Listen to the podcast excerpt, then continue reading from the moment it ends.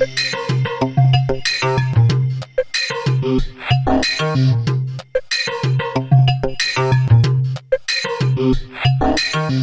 vrouwelijke leiders zien hun zelfvertrouwen afnemen bij het stijgen van hun carrière.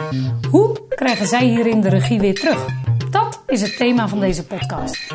Mijn naam is Mirjam Slijkman en als high-end business coach help ik ambitieuze ondernemers door te groeien naar een hoog niveau met hun bedrijf, zodat zij kunnen werken onder hun eigen voorwaarden met de beste klanten tegen de beste prijzen. In mijn podcast spreek ik met deelnemers uit mijn programma, oud-klanten en of andere high-end ondernemers uit mijn netwerk. Ik ben nieuwsgierig naar hun drive, de weg die zij hebben afgelegd en vooral welke impact zij willen maken voor hun klanten. En vandaag deze podcast in gesprek met de expert op het gebied van succesvolle vrouwelijke leiders die zich diep van binnen alles behalve succesvol voelen. Annemarie van den Tillard. Het is eenzaam aan de top. En dit gezegde komt veel vaker voor dan wij denken. Zeker bij succesvolle vrouwen in topfuncties. Van binnen voelen zij zich onzeker, wat mensen aan de buitenkant niet zien. Mensen gaan ervan uit dat zij de bevestiging niet meer nodig hebben. Ze zijn er al. Jouw tempo is veel sneller dan de rest en regelmatig zijn mensen niet meer aangehaakt. En jouw peers zijn vooral mannen, waar jij voelt dat je nooit echt een van hen zult worden. Deze succesvolle vrouwen aan de top vragen zich af: is dit het allemaal wel waard? En in deze podcast wil ik ontdekken wat deze specifieke vrouwen gaat helpen.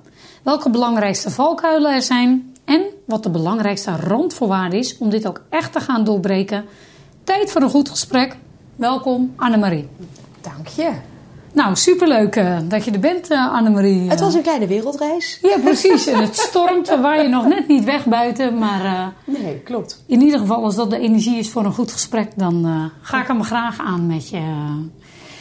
Even, ik begin altijd even, want wij kennen elkaar niet heel goed. Nee? Jij helpt succesvolle vrouwelijke leiders in topfuncties. Dus nou ja, gewoon ja. sowieso is dat interessant. En dan was ik getriggerd en nieuwsgierig naar uh, wat kom jij dan allemaal tegen en wat helpt deze vrouwen dan ook echt. Dus ik dacht, ik wil je graag in mijn podcast hebben. Dus super dank nogmaals dat je er bent.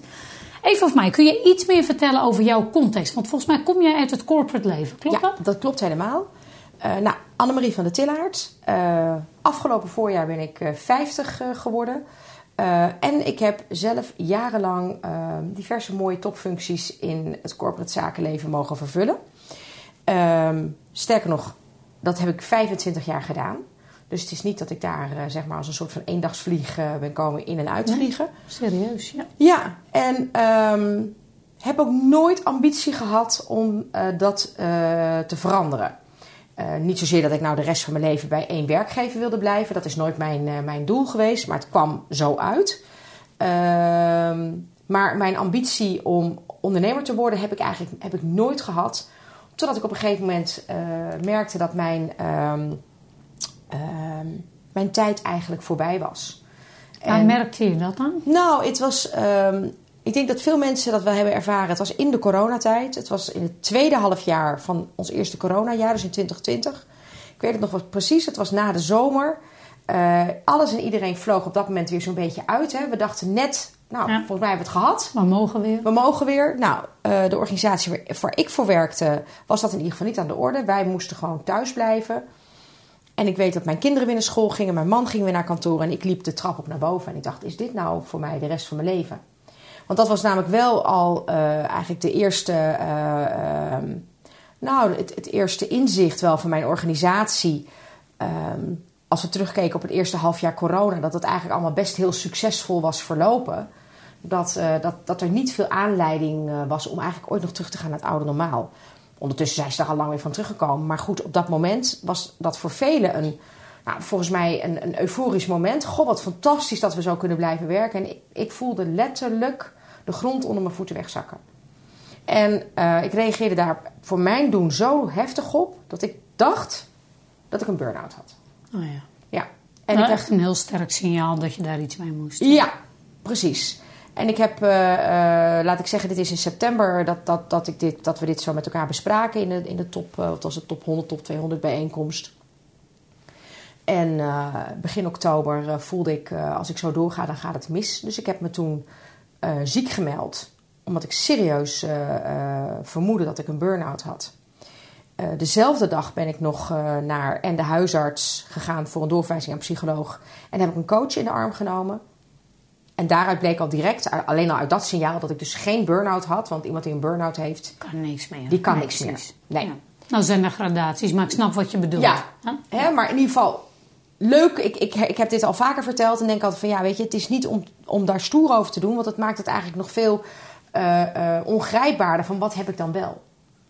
Want En maakt het iets uit? In ieder geval past het helemaal Nee, niet maar meer. soms helpt het om ergens een, een label op te kunnen Ja. plakken. hè. Dan denk je, nou, ik heb dus dit. Dus dat Ja. betekent dat ik die weg moet volgen en dan komt Ja, dat weer als precies. oplossing.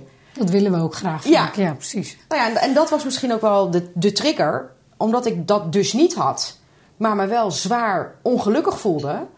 En er dus geen eh, custom-made... eh, eh, of nee, sorry, geen kant-en-klaar maatwerk... of nee, een standaard oplossing was...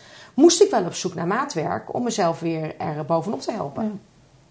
En hoe, hoe heb je dat aangepakt dan? Want eigenlijk zat je best wel in dat diepe gat. En Ja. Wist je dan meteen wat je wilde doen? Had je Wel, daar niet... nee, ik had geen Nee. idee. Nee, ik, ik, ik, ik wist één ding. Ehm, als ik niets doe, dan zak ik weg. Ja. Dus dat voelde ik wel aan alles. Dus ik, daarom, en ik ben altijd heel erg actiegericht. Dat zit wel heel erg in mijn natuur. Ik heb ook altijd wel een hele sterke positieve mindset. Zelfs toen. Dus ik dacht, ik moet wel gelijk aan de slag. Nu. Hoe vreselijk ik me ook voel. Ik moet hier iets mee. En ik ben dus gelijk, wat ik al zei, met zowel een psycholoog aan de slag gegaan. Die Ja. mij eigenlijk alles leerde over ACT. Dat is eh, Acceptance and Commitment Therapy. Die Ja, ik ken het. eigenlijk is het een soort van, ja, ik noem het altijd eh, ontluchten. Hè? Van, Hoe erg is het nou allemaal? Dat is eh, zoals ik het maar voor mezelf plat sla. En met een coach ben ik echt aan de slag gegaan van, goh, wat heeft mij hier gebracht? Ja, maar vooral wie ben ik nou eigenlijk echt? En dat vond ik eigenlijk zo'n belachelijke vraag. Want ik dacht dat ik 25 jaar echt precies wel wist wie ik was. Ja, En ik had geen idee. bijzonder hè? Ja. dat, eh, ja. Ja, Was je te ver van jezelf verwijderd? volledig. Ja, Ja. precies. Ik ken Maar- die fase hoor. Ja, maar het gekke, is, eh, ja, het gekke is dat ik daar ehm, eh, dus echt wel dit voor nodig had. Maar goed, dat is het ook meteen. Waar ik zo meteen wel even op terugkom. Ik vond het opmerkelijk dat ik het niet eerder heb gemerkt. Dat ik zo ver van mezelf afgedreven was. En als je daar nu op terugkijkt, Oh, wat ja. denk je dat het belangrijk is? natuurlijk hè? Honderdduizend signalen genegeerd, natuurlijk. Ja, precies. dat wel. Ehm, maar jij wilde mij volgens mij een vraag stellen. Wat denk je dat? Nee hoor, nee, Oh. ik zei van joh, als je nu terugkijkt, wat denk je dat dat gemaakt heeft? Dat je het niet, want heb je het ook niet gezien? Heb je het niet willen zien? Hebben. Ik denk vooral dat laatste. Ik heb het niet willen zien. Ik heb altijd het idee gehad dat het, dat het mij niet zou overkomen. En, eh, ehm, en ik heb, het, grappige is ook. ehm, er is nooit iemand onderweg langsgekomen die gezegd heeft: Joh, Annemarie, je bekleedt nou deze positie op dit niveau, dus je zult je ook zo moeten gedragen. Er is nooit iemand geweest die dat tegen mij gezegd heeft. En toch heb ik gedacht dat ik me anders moest gaan gedragen, anders moest zijn dan wie ik misschien eigenlijk was.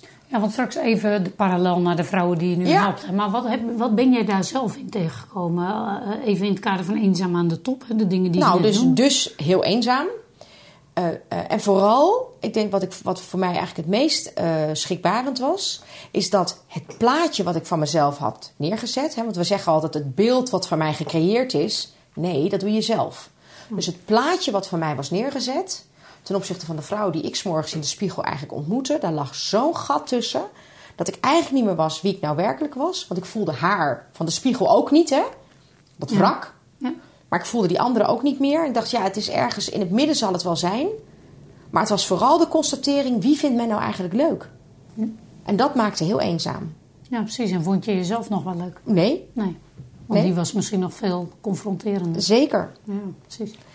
Dus, eh, eh, dus dat was denk ik wel, eh, nou, wel een, ultiem dieptepunt met die constatering. Ja. Ja. En ik wil straks weten hoor, hoe je daaruit bent Ja, gekomen. En vooral ook de stappen. Ja. Waarom je nu succesvolle vrouwelijke leiders of leiders helpt Ja. sowieso. En maar eventjes naar dat ene stukje inderdaad. Van joh, wat... Want ik wil nog iets meer weten over de mensen die het corporate life niet kennen. Hè. Er zijn heel veel... Het is toch een specifieke... Zeker. Niche-markt. Het is eh, absoluut anders dan in een MKB. Precies. Het is absoluut Schets even. Wat, wat Nou, is er zo anders? ja, voor de nou- mensen die daar totaal geen beeld bij kunnen vormen. Het is, eh, ehm, kijk, ik zeg wel eens, je hebt eigenlijk drie eh, segmenten. Je hebt natuurlijk het, het zelfstandig ondernemerschap. Je hebt een heel groot MKB-segment. En dat is natuurlijk, laat zich ook niet klein echt vangen. groot. Ja, dus van klein naar heel groot. Eh, eh, klein zijn vaak de zelfstandigen die daarin doorgestoten zijn en die stoten zijn en die dat groter hebben weten te maken. Worden ze nog groter, dan kom je op een gegeven moment vaak op het punt dat je moet gaan investeren. En dan is het vaak de vraag: ga ik dat zelf doen? Laat ik een ander dat doen? Dus er komen investeringspartijen. Dus de dynamiek van groot MKB zit vaak in anderen die het op een gegeven moment over jouw bedrijf eh, eh, voor het zeggen krijgen. En dat is heel sterk review gekleurd, eh, equities, andere belangen. Dus dat is ook een hele specifieke dynamiek. Ja. Is niet echt mijn expertise. Ondertussen kom ik daar natuurlijk wel steeds meer mee in aanraking, maar dat is weer een andere dynamiek. En dan heb je uiteindelijk het corporate leven. En in het corporate leven, dat wordt natuurlijk aan de ene kant gekenmerkt door stroperigheid ten top. Hè? Besluitvormingsprocessen die eindeloos kunnen duren. En dat lijkt dus dat we alles op ons 11 en 30ste kunnen doen. Maar tegendeel is waar. Het tempo ligt enorm hoog. Alles moet, eh, die ligt eigenlijk permanent onder een vergrootglas omdat dat wat jij doet heeft vaak ook maatschappelijke impact. Hè? De meeste corporates hebben toch in min of meerdere mate wel iets van een maatschappelijke eh, eh, belang. Of in ieder geval zo'n Ja. dusdanige grootte dat iedereen vindt er wel wat van. Dus het tempo is aan de ene kant is moordend. Aan de andere kant is besluitvorming vaak een groot issue. En daar moet je tegen kunnen. Je moet er dus tegen kunnen dat je eigenlijk altijd harder wil. En de hele dag door een soort van een haak in je nek voelt dat je weer door 15 poortjes heen moet. Ja. Toevallig nam ik daar recent zelf een podcast over op. Ik was bij mijn VA geweest en we hadden die ochtend iets briljants bedacht, vond ik. Wat ik die middag nog lanceerde en die avond al bleek dat het inderdaad een succes was. Toen dacht ik, in mijn corporate leven was ik net zo snel in het bedenken van ideeën. En toen schetste ik in mijn podcast het Sunny Day scenario. Vijf stuurgroepen, misschien nog langs de RVB. Je wordt nog vijf keer teruggestuurd. Eh, ehm, je moet resources claimen. Je dataset wordt afgekeurd. Mensen herkennen de cijfers niet. En dat is de Sunny Day. En dan mag je misschien drie maanden later eens wat gaan doen. En als je dat niet kent, dan denk je, je komt niet vooruit. Terwijl het tempo is moordend. En de druk is ook De hoog en de druk belangen is zijn groot. enorm en je moet 15 keer door een hoepeltje. En je moet dus de hele dag door. Stakeholder management is een baan op zich. Politiek ook. Nou, ik wil zeggen, ik zie er een soort vergelijking. Ik kom natuurlijk uit een politieke omgeving, maar ik zie er een soort Zeker. vergelijking. eh, Zeker. Dus de dynamiek is, ja. is niet eenvoudig. En je moet dat leuk vinden. Nou, je moet er ook mee om kunnen gaan. Zeker. Maar Precies. Als je het niet leuk vindt, kan je ga er je ook daar omgaan. nat. Nee, maar ga je er ook op nat. Nee, maar die, en die mensen haken dus ook af. Ja. Nou, en ik kan niet anders zeggen. Ik vond het geweldig. Toen ik van de HEO afkwam en ik zeg maar in het business course eh, of in het Young Talent programma van KPN kon instromen. Joh, Wat trok jou daar zo in aan in Ja. eerste instantie? ik weet het niet. Ik heb een- ken je niet heel goed, maar ik, eh, snelheid, resultaatgerichtheid, ambitie. Nou, dat zijn allemaal dingen die je absoluut kwijt kan in een corporate. En je krijgt enorm veel ruimte. En, en laten we niet eh, eh, onderschatten hoe, in hoeverre er een beroep wordt gedaan om je, op je ondernemendheid. Hè? Ja. Dus ik heb dat altijd als enorm gewel, eh, uitdagend gevonden. De kansen die je krijgt, die zijn echt... Ik heb bijna nooit ergens een nee op gekregen. Kan ik me niet herinneren. Dus het is ehm, voor mij altijd een heel erg een, een, een omgeving geweest die mij heel erg voedde. Dus ik kon daar gigantisch goed in eh, eh, uit de verf komen. En ik hou ook Ja. wel van politiek. Ik vind het leuk om te kijken hoe ik met mensen op verschillende manieren in gesprek moet komen om, om een doel te Ja, bereiken. precies. Ook je strategie daar even te bepalen. ik vind Ja, dat leuk. Ik de hou puzzel. Ja, Een puzzel oplossen. Ja, exact. Dus ik heb dat altijd als heel erg aangenaam ervaren. En je, je komt natuurlijk, zeker als je er langer werkt, je komt op een locatie, je komt altijd weer mensen tegen van vroeger.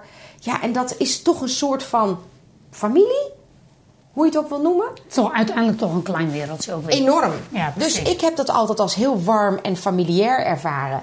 En dat was ook misschien wel hetgene wat ik het meest miste in die, in die tijd hè, waar- die ik net Ja. beschreef. Iedereen ging naar kantoor en ik ging naar boven. Ik miste de, ja, echt de, de, de, de energie van mensen en zo aan tafel zitten en met elkaar in gesprek zijn. En dat was. eh, En wat maakte dat je dacht, oh, want je kan ook denken, oké, nou we zitten in een coronaperiode, misschien komt het nog wel weer terug, maar op een of andere manier had je daar dus ook niet het vertrouwen in. Nee, Dat je en want dat- moet echt iets anders doen. Nee, dat was het, het was het, ik had er het vertrouwen niet in. Ehm, dat wat het, maakte dat? Nou, dat was eigenlijk wel natuurlijk al een van de inzichten van onze organisatie, die vrij snel al eh, eh, tot uiting kwam. Van, joh, wij, wij gaan niet meer terug naar hoe het was. Ja, precies, naar die oude manier. Naar die oude manier. Dat dus dat was dat voor mij. maar goed, ja. weet je, daar had ik me helemaal niet op hoeven blind staren. Want wat wist op dat moment nou echt? dat is Maar gewoon de trigger. Ja. de trigger was er, was er in ieder geval wel naar. En het maakte ook wel dat ik echt besefte van... vind ik dit eigenlijk nog wel leuk? En ik merkte, en dat is ook wel een inzicht... en daar ben ik eigenlijk de laatste jaren pas achter gekomen. Laat ik heel eerlijk zijn. Ik dacht dat ik die burn-out had. Maar ik denk dat vele mensen om mij heen... daar misschien veel meer last van hadden. Want je moet je voorstellen... ik heb een heel erg leuk huwelijk. En ik heb leuke kids. Ik heb het echt fijn thuis.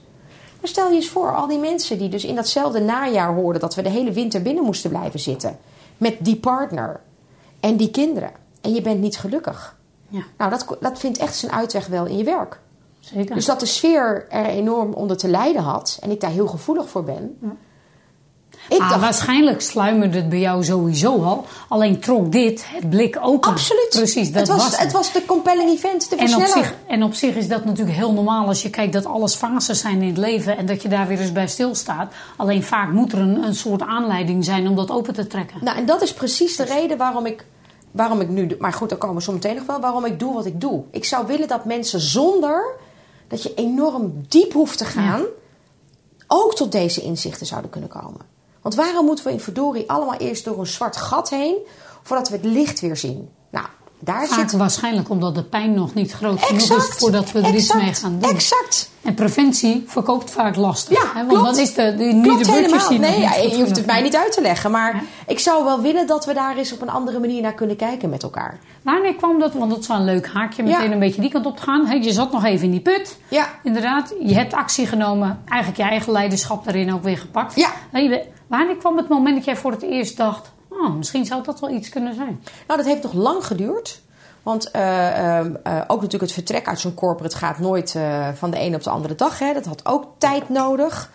En nou, uiteindelijk ben, ik, ben ik goed vertrokken. Dus laat ik daar ook vooral geen wanklanken over laten horen. Dus ik ben goed vertrokken. Maar het heeft toch nog een paar maanden geduurd. En toen kwam natuurlijk toch het onvermijdelijke moment... dat ik echt formeel uit dienst ging. En dus op LinkedIn mijn profiel moest gaan aanpassen. Ja. Nou, dat was de volgende hiccup. Want ik voelde me echt zwaar identiteitsloos. Ja. Dat ik zonder die functie door het Wie leven moest gaan. Wie ben ik nog? Dus dat was, de eigenlijk je tweede. functie geworden. Ja, precies. Ja, dus dat was eigenlijk de terwijl ik al maanden die functie niet meer was, voelde ik hem nog steeds. Zeker naar de buitenwereld. Dus ik had daar weer wat te doen. En, eh, ehm, en dat kwam eigenlijk heel snel. Want toen ik me eh, dus op LinkedIn aanpaste eh, aan, die identiteit, aan dat identiteitsloze bestaan. En ik onder water mezelf beschikbaar stelde voor recruiters. Want stel je voor, dat ging ik natuurlijk niet publiekelijk bekendmaken. Oh, Wat een schande. Ja. Ja. zo voelde ik dat echt. Dat zou ik het ook- nooit meer doen. het als falen ook? Enorm. Ja. Enorm falen. Omdat natuurlijk dit was gecreëerd. Ja, precies. Ja. Dus, eh, eh, en ik vond misschien nog wel het meest dat ik zelf had gefaald. Hè? ik denk niet dat een ander dat van Nee. me dacht. Maar, Nee. Maar Nee, goed, zo bedoel ik hem ook. Voelde het voor jou zelf voor mezelf je faalde? volledig. Alleen ik dacht natuurlijk dat de omgeving dat zo zou zien. Hè? Hoe ben je daaruit gekomen? Nou, door. eh, ehm, eh, ik was binnen een week al. eh, werd ik al benaderd voor hele interessante banen. Dus gelukkig ging dat heel snel. Dat was goed voor, mijn ego. Ja, precies. En, eh, ehm, en binnen een week zat ik al ergens op gesprek voor een andere job. Een mooie functie. Ook weer corporate. Wat kon ik anders? En ehm, ik zat daar aan tafel met Mirjam en ik dacht maar één ding. Want het ging op een gegeven moment over waar ze mee bezig waren. Nou, dat tot daaraan toe. En toen kwam het op hun kernwaarden aan. En ze vertelde mij hun kernwaarden. En ik trok helemaal weg. Ik dacht, ik ben 25 jaar persoonlijk eenvoud en vertrouwen geweest. De kernwaarden van mijn vorige werkgever. En ik voelde aan alles, ik kan het niet meer opbrengen. Om weer de kernwaarden van een ander te worden. Ah ja. Dus het was zo'n inzicht. Dus ik ben naar huis gegaan. Ik heb mijn man gebeld. Ik zei, joh, ik ben niet meer beschikbaar. Ik, ga- moet, ik moet hier echt even wat mee. Precies. Echt Maar- even diep bij mezelf. Ja. Wat wil ik? En, eh, ehm, en ik voelde niet dat ik overspannen was of zo. Maar ik voelde nog wel dat ik even wat moest oplossen. En dat, dat ding van die kernwaarden triggerde mij zozeer... dat ik dacht, maar wie ben ik nou eigenlijk dan zelf? ja. Anders zou je misschien weer gaan aanpassen aan de ander. Exact. Precies. En hetzelfde plaatje gaan doen, maar dan maar in een Exact. bedrijf. Ja. Mooi dat je dat hebt kunnen doorbreken. Ja, dus dat was echt dat een. eh, eh, en, en grappig is, als ik het ook vertel, zie ik ook weer al die beelden voor me. hoe ik daar zat aan tafel en hoe ik die reis naar huis maakte. Maar ook hoe ik die zondagochtend aan tafel op zoek ging naar kernwaarden. En toen ik ze op een gegeven moment een lijstje kreeg, en dat werd een shortlist. En dat ik daar steeds een beetje langs liep en dacht: welke voel ik nou, welke voel ik nou niet. En ehm, nou ja, toen heb ik wel vrij snel, uh, uh, want ik was in de periode daarvoor was ik ook al, uh, had ik een opleiding gedaan tot mediator. Ik had een opleiding gedaan tot commissaris. En dacht ik van, nou, ik moet denk ik naar de Kamer van Koophandel. Ik heb geen idee wat ik kan, maar er moet vast iets te doen zijn. Kan vast iets met die kwaliteit. Ja, ja ik dacht nou, dus ik heb me ingeschreven. En, Nog niet wetende wat je precies ging doen. En hoe ben je toen gestart? Nou, ik dacht aanvankelijk, nou dat is het mooie, hè? soms dan vallen dingen helemaal op zijn plek. Um, in de week dat ik me had ingeschreven, werd ik gebeld door twee uh, bekenden van mij vanuit KPN, die nu wat meer in de recruiting zaten. En die zeiden: joh, we hebben voor, eigenlijk voor een hele kleine uh, partij hebben we uh, iemand nodig die een project ergens in Friesland gaat vlot trekken. Zou jij twee dagen in de week ons willen helpen daarbij? En ik dacht: top! Prima. Ik kon geld verdienen. Ja. En ik dacht: twee dagen in de week, ideaal. Kan ik drie dagen in de week nadenken wat ik echt wil doen. En, uh, en misschien is dit wel wat, dacht ik. Want het is natuurlijk goed geld verdienen hè, als intrimmer. En al heel snel kwam ik ook tot de conclusie dat dat ook niet meer was wat ik wilde. Ik had gewoon geen zin meer om me echt te verbinden aan andere bedrijven. Maar goed, ik heb daar toch een aantal maanden echt wel met heel veel energie en ook heel veel plezier gewerkt. Dat was ook weer mijn eerste ja. werk nadat ik was gestopt. Hè. Dus het was, ben bijna een jaar heb ik niet gewerkt. Dus het was ook weer mijn eerste werk. En ik vond het hartstikke lekker om weer nodig ja, te zijn. Precies. Maar ik was ook wel vrij snel tot de conclusie dat dit het ook niet moest worden. Maar ja, toen werd het wel heel erg dun. Ik denk, ja, en geen corporate. En dus ook niet meer intrimmen. Wat dan wel? Dus ik wist dat ik iets van een eigen winkel moest gaan beginnen. Nou, toen ben ik echt met bouwsteentjes aan de slag gegaan. Ik dacht eerst nog, moet ik op met dat mediation doen? Maar ja, ik hoef jou als ondernemer natuurlijk niet uit te leggen hoe ingewikkeld het is om twee ideale klanten voor je te winnen. Ja, want ik zat op business mediation. En dan heb je net de ene partij die ja zegt. Dan is per definitie de andere al argwanend waarom de eerste ja tegen je heeft gezegd. Dus ik zat, ik dacht, nou, dat moet makkelijker kunnen. Kan moeitelozer. Zeker. Ja. Nou, toen ben ik, uh, ik was al, uh, ik had al heel lang, was ik al vrouwen aan het coachen. Maar dat deed ik eigenlijk helemaal niet als business, maar gewoon erbij. Um, ik heb mijn eigen herstelproces ook uitgeschreven. Hè? Dus wat heb ik nou eigenlijk zelf gedaan? Programmaatje gebouwd, ben daar met wat vrouwen mee aan de slag gegaan. En toen ben ik eigenlijk daar maar eens mee van start gegaan. En dat was het begin. En hoe lang is dat nu geleden ongeveer? Anderhalf jaar geleden. Oh, wauw. Ja, mooi. En als je nou even kijkt, hè, want uh, je helpt inderdaad vrouwelijke leiders ja. aan de top, inderdaad, in topfuncties. Um, met welke vragen komen deze vrouwen ook vooral bij? Hè? Want dat vind ik ook wel interessant om even. Ze bellen aan. Ja, nou, ze komen over het algemeen bij me. Uh, uh, dat ze, eigenlijk, eigenlijk zijn het een soort van ook wel Annemaries. Ik wil zeggen, vaak ben je zelf je eigen ideale high-end klant. Exact. Ja, He, dus uh, laat ik gewoon heel eerlijk zijn. Het zijn over het algemeen toch wel vrouwen die in mooie posities zitten. En die er toch achter komen dat, ze, dat het energie weglekt. Ja. Uh, en dat komt eigenlijk door gebrek aan zelfvertrouwen. Alleen dat bruggetje hebben ze vaak zelf niet. Ze zijn moe, ze hebben geen energie, ze weten niet meer waar ze het vandaan moeten halen. De druk is groot. Help. Nou, wil, wil ik dit nog wel? Ja, nou, de, dus, daar, zijn ze, daar kunnen ze vaak al niet eens meer over nadenken. Hè? Dus het is vaak al. En ze zijn, ik wil zeggen, niet zeggen dat ze burned out zijn, zeker niet. Maar ze zijn wel een beetje de weg kwijt. Ja. Ik zeg ook wel eens, ik ben een soort van navigator. Dus ik help je graag weer op zoek naar jouw weg. En dat wil niet zeggen de weg. En als je met deze vrouwen gaat werken, hè? Ja. Hoe, hoe, gaat dat dan? Wat, wat is de manier, jouw methode, om deze vrouwen dan ook echt weer uh, on track te krijgen? Of in ieder geval de keuzes te laten maken of het, uh, de manier ja, nou, regie weer in handen te geven? Ja, nou er zit uh, altijd dus een, een, een, sterk programma onder. Dus ik heb een, een, een programma wat bestaat uit een x-aantal modules... die ze eigenlijk allemaal doorlopen... En dat, dat is echt vanaf je fundament. Hè? Dus wie ben je nou echt? Wat zijn die bouwstenen waarvan je zegt... Exact. Het, uh, ja. Want de grap is namelijk dat als ik vraag... waar ben je nou echt goed in? Dan komen er wel allerlei uh, skills. Maar als ik dan vraag, wat zit daar dan onder? Hè? Welke eigenschappen, talenten, kwaliteiten zitten daar nou echt onder? Ja. Dat weten ze vaak niet meer. Dus vaak is het, het, het echt het neerzetten van het fundament... waarbij ik zeg, weet je... Als het eens een keer tegen zit, dan moet je daar altijd op terug kunnen vallen. Het is hetzelfde als het bouwen van een huis. Kijk maar nu vandaag naar buiten. Kan nog zo mooi zijn, maar als het fundament niet klopt, dan ligt de boel toch om. Ja. En ik merk vaak dat als je je eigen fundament eigenlijk niet goed kent, dan is het dus, het hoeft maar even tegen te zitten. En ik wil niet zeggen dat, dat het maar even tegen zit bij mijn vrouwen, want het zijn echt ploeteraars. Nou ja, precies. En, eh, eh, maar als je te lang tegenwind ervaart, dan mag het mag wel wat makkelijker.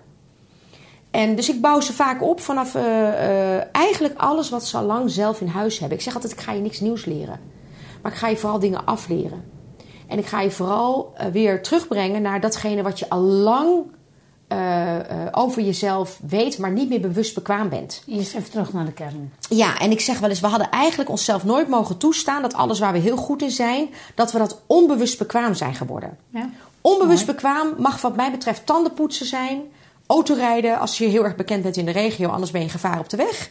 Maar er zijn wat mij betreft gewoon een aantal dingen die mogen prima onbewust bekwaam gaan.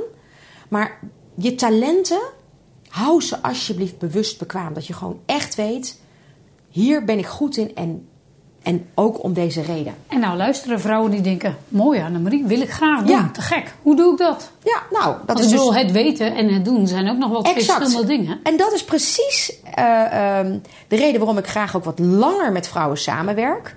Want alles wat ik ze vertel, weten ze al lang. Maar het gaat erom, hoe wordt het nou niet alleen maar weer een mooi lijstje? Want we hebben allemaal wel eens een kernkwadrant gemaakt. Nou, en met een beetje geluk is het op een post-it terechtgekomen en hangt hij aan de hoek van je laptop. En kijk je er soms nog eens een keer naar. En wat ik belangrijk vind, is dat je juist dit soort inzichten over jezelf niet meer op de hoek van je laptop hangt, maar dat je het echt internaliseert in je dagelijkse routine. En ook integreerd, ja. En elke dag daar eigenlijk mee bezig bent. Net zolang totdat het op een gegeven moment je tweede natuur is geworden en uiteindelijk dus je toekomstige persoon. En dat is ook de hele reden waarom ik graag met zo'n 100 dagen formule werk. Omdat ik geloof dat het minimaal 100 dagen nodig, eh, dat je nodig hebt om een verandering bij jezelf ook echt duurzaam te verankeren. Ja, maar je gaat dus eerst naar de kern, Ja. die fundering zetten. En, En dan, dan- gaan we bouwen. bouwen. En steeds herhalen. Steeds terugpakken. En, dat is, en iedere keer als het dus even weer misgaat, eigenlijk is het alleen maar terug naar die routines. Hoe zat je routine in elkaar? Wat heb je vanmorgen nou gedaan? Heb je erover nagedacht? Nee, ja, was eigenlijk zei, Ja, maar kijk nou wat het effect is. Ja. Je hebt jezelf nog drukker gemaakt. In plaats van effectiever. Want als je nou van tevoren goed nadenkt over je echte sterke eigenschappen en ook je valkuilen. En je bekijkt je dag.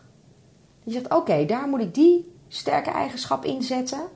Oh, daar is mijn potentiële valkuil. Oeh, en daar zit zo'n type, die zit altijd in mijn allergie. Als je nou zo eens naar je dag kijkt. En je doet dat elke dag. En je reflecteert daar aan het einde van de dag steeds even op. En dat lukt. Het gaat in het begin vaak mis hoor. Denk je, weer in een valkuil gestapt. hè? gedragsverandering Juist. duurt even. Maar ja. de grap is, als je, dat, als je dat daar toch elke dag dat kwartiertje voor neemt... en je gaat op een gegeven moment merken dat dat voor je werkt... maak je natuurlijk endorfine aan, word je gelukkig van... denk je, oh, maar dit spel kan ik. En welke grootste verschillen zie je als je na honderd dagen met die vrouwen gewerkt hebt? Nou- Wat zijn letterlijk dingen die ze dan wel kunnen of doen. Nou, dat zijn vaak grote besluiten die komen. Waar je eigen, hè, dus ik, ik zie ehm, Kunnen ook echt levensvragen zijn. zeker Ja.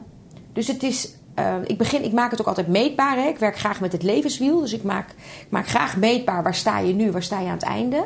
Ik merk dat vrouwen soms aan het einde het liever niet invullen, omdat ze dan denken dat het slechter geworden is. Oh, En dan zeg ik: het is niet slechter geworden, het is zichtbaar geworden voor je. Je hebt iets te doen. En het is aan jou de keus nu Of je het aan wil. of je het aan wil. Ja. Maar je weet wat je te doen hebt. Want als je te lang niet luistert naar je kernwaarden en je drijfveren, dan ligt die burn-out om de hoek. Daar ben ik van overtuigd. Maar jij hebt de keus. Is er een succesverhaal waarvan je echt dacht, wauw, en zonder naam natuurlijk en de privacy dingen, maar is er iets waarvan je denkt, nou dat, he- dat heeft me echt geraakt of dat heeft me echt bijgebleven? Ja, oh zo. Nou, heb ik- ve- vele, maar uit, uit recent, en ze- luistert ook altijd naar mijn podcast, dus ze gaat het ook gelijk herkennen. Ehm, ik ben, eh, mijn laatste groep 100 dagen is net afgerond. En ik doe vaak een kick-off bij mij thuis, hè, met een groep. Ja. En dan neem ik ze ook altijd mee, even de tuin in, eh, even één op één. En daar kwamen grote tranen bij, een heel succesvolle vrouw. En die nam eigenlijk een, een week later, nou, daar kwam dus veel naar boven over inzichten waar ze eigenlijk niet aan durfde. En nu door de, ook door de kracht van de groep, want het is een groepsprogramma. Ja. Mooi. En juist je voelt je heel erg gesterkt en gesteund door de groep. En niet alleen. Niet alleen, Precies. exact dat. En eh, heeft ze gewoon ontslag genomen. En ze heeft, nu, ze heeft overigens in de 100 dagen ook een nieuwe toppositie gevonden. Eh, gaat daar nu beginnen. Ehm, maar wat zij aan heeft gekeken, zichzelf aan heeft gekeken, ehm, ja, dat zijn voor mij echt de, de, een van de vele voorbeelden. Maar deze is omhoog gegaan. Maar er zijn er ook die inderdaad zeggen: Oeh, ik heb wel een paar besluiten te nemen voor mezelf. Ja. En dat kan ook zijn in je relatie, dat kan zijn in je werk, dat kan zijn in je vrienden. Maar er, er komen echt wel life-changing. eh, En volgens mij vooral het mooiste, tenminste misschien herken, herken je dat, maar als mensen dan de keuzes maken en eigenlijk zichzelf overstijgen erin, dat vooral de energie ook weer gaat stromen. Andere mensen. Volledig. En dat Ja. is eigenlijk iets wat ik zelf ook heb mogen leren. En ook een van mijn klanten, en zij luistert ook altijd, dus als zij dit hoort, zal ze het ook herkennen. eh, die leerde mij het verschil tussen de bruistablet en de zuigtablet. Oh, En ze mooi. zei: energie die wegzuigt en energie waar je van gaat bruisen. En ik heb eigenlijk ook nooit zo geweten dat energie zo werkt. Ik dacht dat mijn accu was als die van een iPhone. Ik lig s'nachts te slapen. Ik word wakker op 100%. En elke meeting die ik doe, gaat een stukje van mijn batterij leeg. En aan het einde van de dag kwam ik uitgeblust thuis. Ah, ja. En nu Is ook, ik, ik, laat ik de hele dag door op. Ja.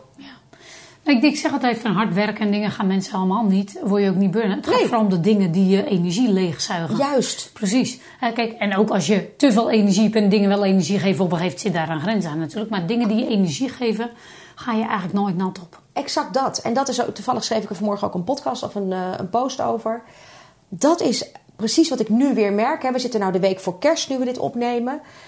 Ik merk gewoon dat bijna al mijn vrouwen zijn tegen de rand van overspannenheid nu aan deze week. Ze zijn niet overspannen. Maar de gekte van deze week, Ja. hè, zeker in zo'n corporate. Iedereen hangt met zijn kin, wachten op tot ze onder de kerstboom Oh, ik hangen. kan echt niet meer vooruit. Ik heb die kerst zo nodig. Annemarie, jij gaat toch ook wel afschakelen? Ik zeg, nou, ik denk het helemaal niet. Ik vind, Precies. ten eerste ben ik verliefd op mijn werk. En ik ben verliefd op mijn bedrijf. En daar waar ik verliefd op ben, ben ik graag heel dichtbij in de buurt. Dat was Dus- mij ook een mooie, hè, dat je dat zegt. Want dat is ook, denk je kan mensen niet iets mooiers geven dan het gevoel hebben dat ze geen dag hoeven te werken. Dan ervaar je dus altijd vrijheid. Mhm. Ja. Net als met pensioen gaan. Ik zou er niet aan moeten denken Ik om na niet. te denken over een leeftijd waarop ik met... Ik hoop dat ik mijn hele leven mag doen waar ik blij van Nou, dat, dat heb precies, dat. hetzelfde. Ja. Maar wat ik, wel, wat ik wel merk, en dat is ook wel een gesprek wat ik vaker ook in mijn podcast wel heb aangeroerd, is: ik zou vrouwen gunnen dat ze niet allemaal ontslag hoeven te nemen, uit die corporate weggaan, die eigen onderneming hoeven op te richten tegen hun eigen condities en voorwaarden, om weer gelukkig te worden. Want we hebben ze ook daar nodig, hè? Waarin zijn wij vrouwen dan toch anders misschien ook binnen het corporate life? En eh, waarin maken wij het ons misschien ook eh, misschien onnodiger ingewikkeld? Nou ja, dat is, dat is toch wel dat we op een gegeven moment een stuk van onszelf kwijtraken. Hè? Dus onze eigen vrouwelijkheid, laten we wel wezen. Waarom raken we dat kwijt? Omdat het overgrote deel van de corporates wordt toch gerund door mannen. En dat is toch een andere energie. Ja, En hoe verhouden, ik vind dit interessant, Ja, ja. die wilde ik nog even doen, maar hoe, in het corporate life, hoe verhouden wij vrouwen ons, even iedereen over één kam scheren, dan tot die peers? En wat, gaan, wat voor gekke dingen doen wij daar dan bijvoorbeeld? nou, als we, vrouw. we gaan toch heel, ons echt wel heel ma- in een mannelijke energie gedragen. Ik, ik, ik weet het van mezelf. Ik, Maar maken we ons dan kleiner of gaan we ons we juist maken ons overschreeuwen? Of- allebei. Eigenlijk doordat je je kleiner maakt. Nee, doordat je je kleiner voelt. Ga je je overschreeuwen. Ik deed ook met alles mee. Ik, ik had de hardste lach, de grofste, de grofste grappen. Mijn moeder zei ook, kind, wat ben je toch grof in de mond aan het worden? Nou ja, Ik vind het echt onplezierig, zei ze op een gegeven moment tegen me. Ik dacht, nou ja, mam, hé, hey, duh. precies. hè? Ja, Een beetje, ja. En, ehm, maar dat was ik helemaal niet. Maar dat was wel de, de attitude. Hè? Ik had het net over die twee verschillende Annemaries. soort kopingsmechanisme. Ja, Maar niemand die dat van mij vroeg. Hè? Het was niet dat dat Nee. ergens bij mij was ingeramd. Maar dat is wel een gedrag wat ik bij vele vrouwen zie ontstaan. Die eh, eh, in die organisatie eh, proberen te overleven. En tegen die vrouwen die niet meteen op dat punt zijn om ontslag te nemen, maar Ja. die dit nu wel voelen, wat zou je ze dan nu al aanraden? Nou, ga vooral eens bij jezelf toch echt eens even op zoek naar je eigen kernwaarden, je drijfveren. En dat is soms een hele moeilijke vraag. Maar je kunt ook googlen, hè? En je kunt me ook bellen natuurlijk. Maar je kunt ook googlen om gewoon eens wat inspiratie op te doen. Wat is dat nou echt? Ga eens een lijstje maken. Bij wa- wat, ben, wat voelt nou echt wat bij mij hoort? En ben je nou echt zo mannelijk? Of heb je jezelf dit gedrag aangeleerd? Ja, dus eigenlijk is het joh, hoe zorgen dat je bij jezelf blijft in een omgeving die eigenlijk een cultuur is wat iets heel anders van je zou kunnen vragen dan dat jij in werkelijkheid bent. En ik denk, ik, ik heb En het antwoord daarvoor is: kijk naar je kernwaarden, je eigen drijfveren. Kijk en eens echt naar- kijk wat je nodig hebt om daarbij te kunnen blijven. Ja, en, en eh, Ik denk ook echt dat je pas dan vanuit die authenticiteit ook echt het verschil kunt maken. Maar dat is echt authentiek leiderschap. Hè? We praten veel over authentiek leiderschap. Maar eh, voor mij zit hem dat toch ook echt wel dat, ik, dat je durft eh, de dingen ook te doen op je gevoel. Nou, dat ook, maar als je, ik denk altijd, als je echt zelf in je kracht staat, Ja. dan maakt het eigenlijk niet zoveel uit wat de omgeving daaromheen doet. Want Nee. dan kun je dat ook dealen en dan leeft het niet jou. Nee, maar dan, precies dat is het. Maar die Alleen, omgeving gaat nooit waarschijnlijk veranderen. Hè? Wij kunnen daar iets op. Nee. Je kan daar iets proberen kan je te niet beïnvloeden, beïnvloeden. maar De enige invloed natuurlijk cirkels is op jezelf. Precies. Ja, en dat de is ook vraag is eigenlijk hoe hou je je staande dan ook binnen die eigenlijk mannelijke cultuur vaak binnen corporates. Ja, maar toch wel door te beseffen dat, het, dat de sleutel wel bij jou zit. Ja, precies. Mooi. Dus de slachtoffers, eh, de slachtofferrol, ja, weet je. We hebben, het, we hebben het of zelf toegestaan. En ik wil niet alles over één kam scheren. Want er gebeuren ook, soms hoor ik echt zulke verschrikkelijke verhalen. Dat ik denk, jeetje, wat heb je allemaal toegestaan? Wat heb je Maar dan getolereerd? nog, dat klopt, maar dan nog ligt de sleutel bij ons. Ja. Het begint bij persoonlijk leiderschap, Ja, inderdaad. En, dat begint hij echt. ja. En ik vroeg ook nog even, want dit is mooi even over de peers, hè, maar ook even, als jij nou zegt, hè, de mensen die dit echt willen doorbreken, die dit voelen, die denken, oh ja, Annemarie schetst precies waar ik ook tegenaan loop. Oh, Ja. zo herkenbaar ook haar verhaal. Hè, ik ben nog niet in die dat ik op dat punt sta, maar alle andere dingen herken ik dan. Hè. Wat is dan voor jou echt de belangrijkste randvoorwaarde, ook om, om met deze vrouwen te gaan werken? Nou, laat ik, daar, laat ik er wel even over opmerken. Ook mid-career vrouwen komen hier tegenaan. Hè? Dus dat zijn wat mij betreft net zo goed topvrouwen. Want dat is natuurlijk ook wel zo'n discussiepunt. Hè? Wat een topvrouw? Ehm, eh, welke randvoorwaarden? Nou, het- ik vind het belangrijk dat je eh, jezelf echt heel kritisch durft aan te kijken. Ja, precies. Maar Maar echt laat ik- aangaat met jezelf, anders heeft het geen Maar zin. mensen bellen me niet als ze dat niet doen. Ja. Dus ik, dat heeft zich al lang ergens Vaak zijn ze al te ver. Ja, maar het heeft zich al lang bij de, voor de voordeur heeft zich dat al eh, eigenlijk het, het al uitgeselecteerd. Als vrouwen mij bellen, dan willen ze dat ook echt. Hey, jij zei ook, ik wil het eigenlijk dat moment naar voren schuiven. Want Ja. nu komen ze eigenlijk best laat. Ja. Als er echt, Ja. ja, we, moeten eerst eh, rock bottom. Ja. En dan komen ze bij jou. Jij zegt, ik wil dat naar voren schuiven. Wat is jouw visie daarop? Want ook, even ook dat eh, wegzetten er tegenover als de Need Virtue nog niet groot genoeg is. Jij ook. Je zag het wel, maar je hebt ook de signalen genegeerd. Nee. En Hoe kunnen we dat... Hoe, hoe wil je daarop anticiperen? Dat Nou, vrouwen dat dit ook eerder kunnen zien of eerder op in zouden kunnen Het is dus toch veel erover praten. Ik heb daar in ieder geval eh, in mijn tijd weinig over gehoord. Daarom spreek ik ook veel hierover. Daarom podcast ik er veel over. Daarom heb ik ook, ook veel jongere meiden en vrouwen in mijn programma. eh, eh, juist om bij hen het verschil eigenlijk te gaan maken. Maar volgens mij gaat dit sowieso voor alle high achievers. Exact. Precies. Dus jonger, ouder, jonger, ouder. MKB, maakt geen bal uit. Exact. Alleen eh, laten we wel zijn dat als je wat jonger bent, heb je vaak nog iets andere veerkracht en ook iets minder verantwoordelijkheden. Bijvoorbeeld thuis, kinderen, al die, dat soort hassle heb je dan vaak nog minder. Of daar moet je nog over nadenken. Dus hoe, hoe jonger ik, ik erbij kan zijn om ze eh, stabiel en, en evenwichtig en vooral met veel zelfkennis neer te zetten, hoe mooier het is. Dus vandaar dat ik ook dat soort rollen, maar die doe ik vooral eh, vrijwillig eh, erbij doe Ja, omdat ik niks leuker vind dan al heel jong meiden te kunnen aanraken hiermee. mooi. Ja, Ja. heel mooi. Mooie Ja. missie ook inderdaad, om dit neer te zetten. Ja. En wat hoor je, want je, je spreekt veel, eh, veel herkenning. Ja. Hoor je veel herkenning, eh, krijg je terug van vrouwen? En, eh, Nou, dat heeft mij het meest eh, geraakt. Hè. Ik dacht namelijk in de tijd dat ik zeg maar eh, door mijn eigen struggle heen ging, dat ik de enige was. Dus ik vertelde je natuurlijk net dat ik toen op een gegeven moment bedacht van, nou ja, dan moet ik hier maar mijn, mijn, mijn bedrijf mee gaan maken. Ik heb één post op LinkedIn gezet. En dat was eigenlijk het begin van alles, zeg maar die anderhalf jaar geleden. Die werd gemarkeerd door één post. En die was echt in de oldschool methode opgesteld. Herken je jezelf hierin? Verlang je ook daar naartoe? Zou je niet liever willen dat? Nou, je herkent vast wel de hele Ja. eh, algemene... Nou, die post, die is 60, 70.000 keer gelezen. Nou, dat was leuk. Maar daar reageerden binnen één week al meer dan 300 vrouwen op. Topvrouwen. Toen wist ik, Hoe, helend, hoe helend is dit Ik ben niet geweest? de enige. Ja, hoe helend is dit geweest voor je eigen proces? ook? Enorm. Ja, precies. Kan me En nog steeds, hè? Want ik, Ja. het is Het is mooi, je helpt anderen, maar eigenlijk heel je dat eigen de- gat ook. Hè? dubbele elke dag opnieuw. Ja. En mijn zelfvertrouwen groeit. Mijn zelfinzichten groeien. Mijn zelfkritiek wordt gelukkig steeds een beetje zachter. Milder. Milder. En eh, eh, nee, Mooi. dus het is voor mij een, eh, ja, een feest. Mooi mens, mooie missie, mooi gesprek. Ja. Dankjewel, dankjewel. Mooie vragen. Stel dat deze mensen luisteren, deze topvrouwen in topfuncties inderdaad. En ze willen toch eens gewoon nader kennis maken met jou. Ja, hè? Ik bedoel, kan. er zijn een aantal dingen die je doet inderdaad. Sowieso Annemarie van der Tillard. LinkedIn, link Ja. sowieso eventjes. Wat is het beste, hoe kunnen deze vrouwen het beste even kennis maken met jou? Nou, dat kan het makkelijkste door gewoon even een DM'tje te sturen op LinkedIn. Dat is voor mij altijd het makkelijkste.